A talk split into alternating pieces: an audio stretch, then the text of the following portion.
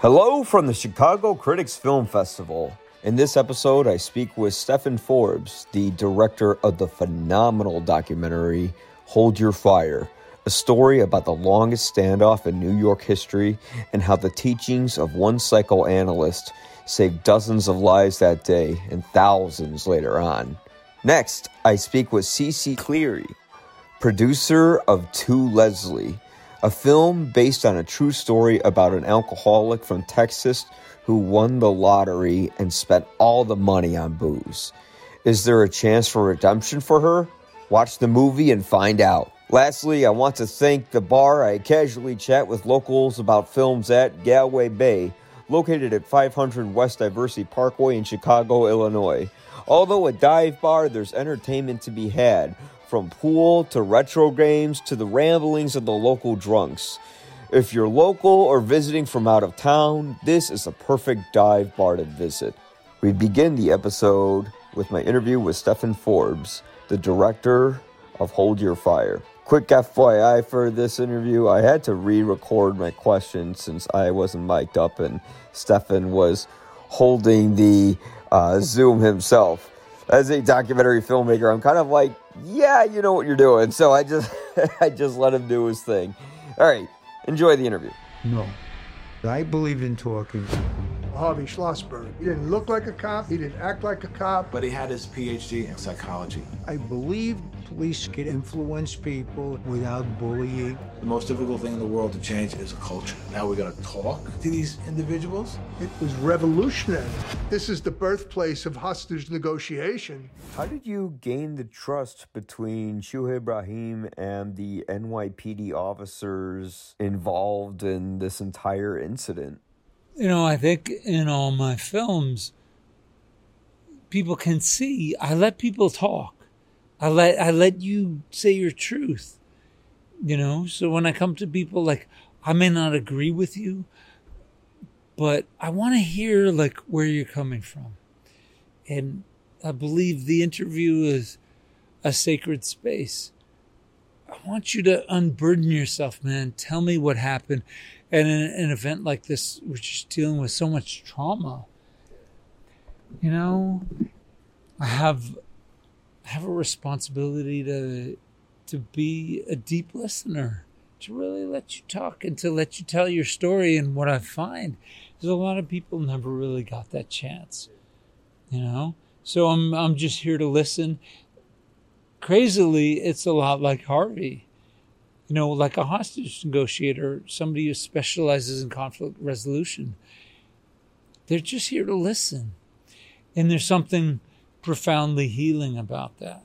Why do you think the police force doesn't use Harvey's negotiation tactics that utilizes empathy more often? It's an interesting question why Europe really gravitated to Harvey and why he saved they say 30 to 40,000 lives over there.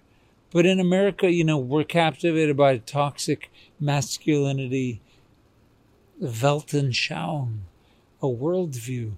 We, in the essence of American society, is the sense of domination. We came here to dominate a new continent, to push out the people that were here. You know, we saw them as as dangerous and freaky and other. You know, there's so much amazing scholarship being done now about the Iroquois nations and their views of Western society. They, they thought we were crazy, man. They're like, you know, there's a great book called The Dawn of Everything by David Graeber, which, you know, talks about the Iroquois critique of Western civilization having an explosive effect. It may have even sparked the Enlightenment because they were like, why are you guys so violent and so harsh and so crazy, so about domination? And you don't take care of each other and you don't, you know, the people starve to death, you don't care. You don't see them as linked to you. And here in the Iroquois nations, you know, if we have food, no one goes hungry. You know, what are your values?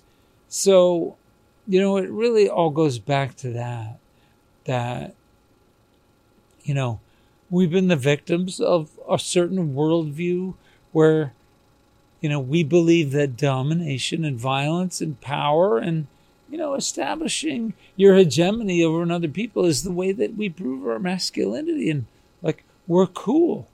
Everything's good, you know? Our societal values are those of masculinity, winning every interaction, dominating, never admitting our vulnerability. And hey, you know, I love America. I'm a patriot, but there's a lot of men in this society that are hurting from our point of view, and a lot of cops that are in pain that never got any any help. Their only PTSD intervention was from a doctor named Jack Daniels. Why do you think America gravitates so much towards a masculine image? Because when I was growing up, I watched Arnold Schwarzenegger and Sylvester Stallone movies, and I loved that kind of big macho bodybuilding sort of image. And as I got older, I started to see that that wasn't as cool as it appeared to be, although it certainly is still cool in some ways. Why do you think, you know, guys like me growing up in America look up so much to this sort of dominant masculine figure? Yeah, well, we inherited a lot of that from the Scots Irish mentality and from the United Kingdom in general. Uh, I'm Scottish, you know, we had our whole bank account in the front yard. We had a bunch of sheep. And if somebody came and stole our sheep, we were broke overnight. So the the environmental and the economic system that we inherited necessitated a form of performative masculinity where if you stole our friggin' sheep, we had to we had to not just kill you, we had to kill your whole family. We had to go to your glen, go to your village, and murder everyone because we had to show we're not messing around. So these ancient tribal inheritances of white people in Scotland became the operative form of interaction in America. It's super simple. I mean, culture is is you know, insistent. People cling to that. So we we continued these dominant forms of social and economic interaction in America to very damaging effect. You know, but we inherited this stuff. We further inherited it through slavery. You know, it just sucks that we valued other human beings as capital. Because once you do that, you know, in order to go against that system, you lose money and you lose your societal power. And it locked generations of American males into a really negative form of capitalism, violence, dominance, and patriarchy. And we're terrified that that system's going to change. So yeah. Have you heard back from anyone that you interviewed in the film? I'm particularly interested to know if any of the NYPD officers have given you a phone call or anything because some of the things they say on camera aren't exactly flattering. Yeah, I mean, I'm in touch with everyone, and it's super stressful making a movie like this. People are worried. They're like, no, how will my words be taken? How will I be seen? You know? And it's it's amazing that so many of them wanted to tell me their stories because nobody's listening. You know, you get the media, you know, you get the newspaper, you get the TV news, but a lot of these people never really had the chance to tell their story. They never felt heard. Certainly, Shuaib and his friends really never felt heard. And this was a chance for them to say, hey, we've been demonized 47 years as cop killers. if you really look at the evidence, there, it, seems like they probably didn't kill these cops. And cops have said that to me. You know, we always find the bullet. The fact the bullet was never found it means there's a good chance our forensics team found that and threw that away. That Steve Gilroy was actually killed by a fellow cop, which is tragic. And Shuaib says, Hey, I take responsibility. He never would have died if I hadn't gone in there. But, you know, they went in there because they didn't feel safe, because they were driven by fear. The same fear that leads cops to commit all these killings time and time again. You see these videos of them screaming, you know, drop the knife, drop the knife, issuing ultimatums that Harvey says n- never solved the situation, using an outmoded form of policing because they simply haven't had the training, and they're totally threatened the person isn't complying because they've been taught that you need to dominate the situation in order to retain your self respect and your sense of power, which again, Harvey's teachings, which can resolve all these situations, which have saved thousands of lives throughout Europe, aren't used widely here in America. So, you know, we're just trying to get the word out. There's another way to do this stuff, and that you know, if you watch this film, if you go to holdyourfiredoc.com or holdyourfirefilm.com, you join our mailing list, share the trailer with your friends, talk about this in your communities, demand from your elected officials to watch this film and realize there's a proven solution that's been out there for 50 years, but we're not listening in America because of all these deep cultural reasons where we feel that our masculinity is challenged if we don't dominate an interaction. You know? So I told you about this book, The Dawn of Everything by David Graeber. In America, before we got here, you were judged on how cool you were if you actually changed your point of view. The Iroquois were these crazy intellectuals who loved discussing topics in granular detail, and it was considered a sign of coolness and intellectual achievement if you changed your point of view because you listened to somebody and they convinced you. That showed that you were flexible and open and willing to listen. Uh, all the things that Harvey teaches, ironically, but you know, there's another way to interact, and, and we're trying to spread the word about that. Just give me a reason to kill you. Oh my God. Everything is under control. I want him out alive. Hey guys, how's it going? I'm with uh, Ceci Cleary, uh, producer of To Leslie, a movie that's extremely uplifting. Well, actually, in a way, it is in the end a little uplifting, but but it's it's a, it's a ride throughout it, you know. How many actors did you go through before you uh, landed on An- Andrea uh, or Riseborough? Riseborough. Oh, I got it right the first time. Okay, Andrea Riseborough, because like she really just goes for it in this film, and it, it's just incredible. Oh, she's amazing. I mean, she's it's it's. I mean, the performance I saw, I was on set every day, is um, an Oscar nomination performance. I mean, I she's just amazing in this film. Uh, that's a good question. Michael Morris, our director, I believe that was always his choice for Leslie. I don't think there was any other choices. It was Andrea. So he he's, knows her work, and that's who we wanted for this role. How did you come up with this character, and especially like examining her? Because it's not someone where you typically want to stick around with for 90 minutes, but it's like worth the wait in the end. Oh, it's worth the wait. The the second and third act, it's uh, you know the first act you have to set up how dire her situation is, and so I think that's what you're referring to, and then all the other actors that come in. Marc Maron, who plays Sweeney, the hotel manager, he's amazing. He's so likable, and it's like true humanity. The fact that Marc Maron believed in her, and it's it, it was all based on a true story. The the son uh, of Leslie is the writer. He's a brilliant writer, and it, it's, it's sort of a love story to his mom.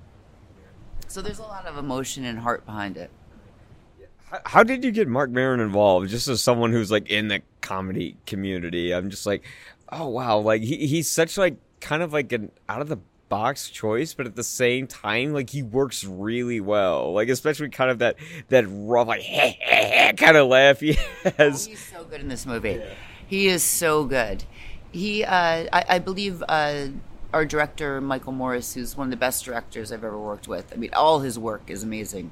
You know, between Bloodline and uh, House of Cards and Billions and Better Call Saul, uh, he, it was that was his vision. He said, "I know Marc Maron can do this." So it, it- it was our director thinking outside the box that really, really pulled for Marc Maron. this movie's sort of uh, it it's heavily about addiction. It's about like a character who is tough to, and I, I, I know I said this before, but like she, she's tough to stick around. What what made you sort of like create uh, you guys as a team? You know, uh, mold this character of Leslie together, where this could be a narrative about someone that you typically wouldn't, um, you know, uh, follow the whole journey through, but in the end you do, and uh, sort of she's very representative of a lot of people. How did how did you make this character in a very convoluted way of asking? Well, she's likable. You can tell she's very likable. She's made some bad choices and hit some hard times, but the the way Andrea plays the character, she's likable from the start, even though with all her things, you know, she's doing. Uh, and then with uh, Marc Maron, and you add, you know, Andre Royo in that played Bubbles in The Wire, it, it just gets lighter, and it's just it's about these relationships that people care about each other, and they somehow they kind of saved her life, but then she also kind of saved their life, and it's it's I I think it's a beautiful story, and that's what made me stick with it. And she is likable, and Andrea is probably the only actor I know that could play that character and be likable, because she's just such a brilliant actress. So, I think I don't think any actor or actress, whatever we're calling them these days, actor actress. Uh, I don't know. Tomato, tomato, right? Tomato, tomato. Um, I don't think any actor could have pulled that off that isn't phenomenal like Andrea's. Her performance is just. I mean, I, I, I was mesmerized the entire time I was on set because I was watching. I was on set every day. I went through every cut in editing room. Uh, I, I saw every cut of the movie, and there wasn't a bad cut. Every cut was brilliant. But you know, give something different like every time like yeah because like it seemed like it like every like different like scene like she could easily just play like okay i'm drunk and "Ugh, f you f that but like she's not She, no, she's so likable, even in her bad behavior. She's still likable. And not many actors can pull that off. And the script, Ryan Binaco wrote the script, is so well written. And Michael is, is such a brilliant director. It, it just took that like group of people to make it happen. And uh, Allison Janney, she plays such a good villain. Such a good villain. Oh, and Owen Teague, he's amazing as the son. Yeah. And Michael had directed Owen Teague before in Bloodline. So Michael had worked with a lot of these actors before. So, uh, yeah, there's kind of a synergy about it. What do you want like people to sort of like get from this film because like for addiction i guess it means like even if you've hit rock bottom you've lost everything you can still have something even if it's very little but like that's what i got from it like what do you want folks to get from it Like a story about humanity. That there are people out there. It doesn't matter what it is, whether it's addiction, wh- whatever it may be. There are people that are down and out, and shit happens in life. Am I, am I allowed to say that? shit uh, happens. No. no i'm just yes you can you can uh our my show literally takes place in a bar so we say whatever the fuck we want Uh, okay, I'll say it. Stuff happens in life, and the fact that there is a stranger that helps change somebody else's life, no matter what the issue is and why you're down and out, I think is is huge. And I think, and there is hope, and you know, uh, there are people out there that can help change your life. That you're even if who knows what it is, why you're down and out. Whether it's your fault, it's not your own fault, whatever it may be. Like there is hope. And I think and it's based on a true story. Like this really happened. So I think it's just good for people, especially after COVID, or hopefully it's after COVID, whatever we're calling this time now. Um, you know, everyone's gone through like a hard time, I think, in general with COVID. And it's sort of like, okay, there is hope. There's light at the end of the tunnel. And there are people out there that actually um, have humanity. Thank you so much for doing this. Bye. Thank you.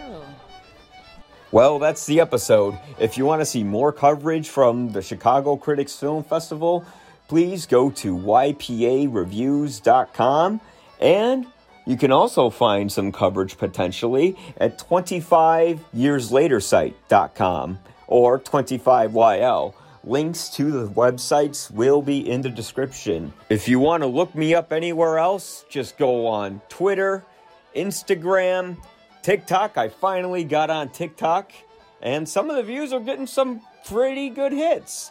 Uh, but go to YPA Reviews for all of it. The YPA stands for You'll Probably Agree. Thanks.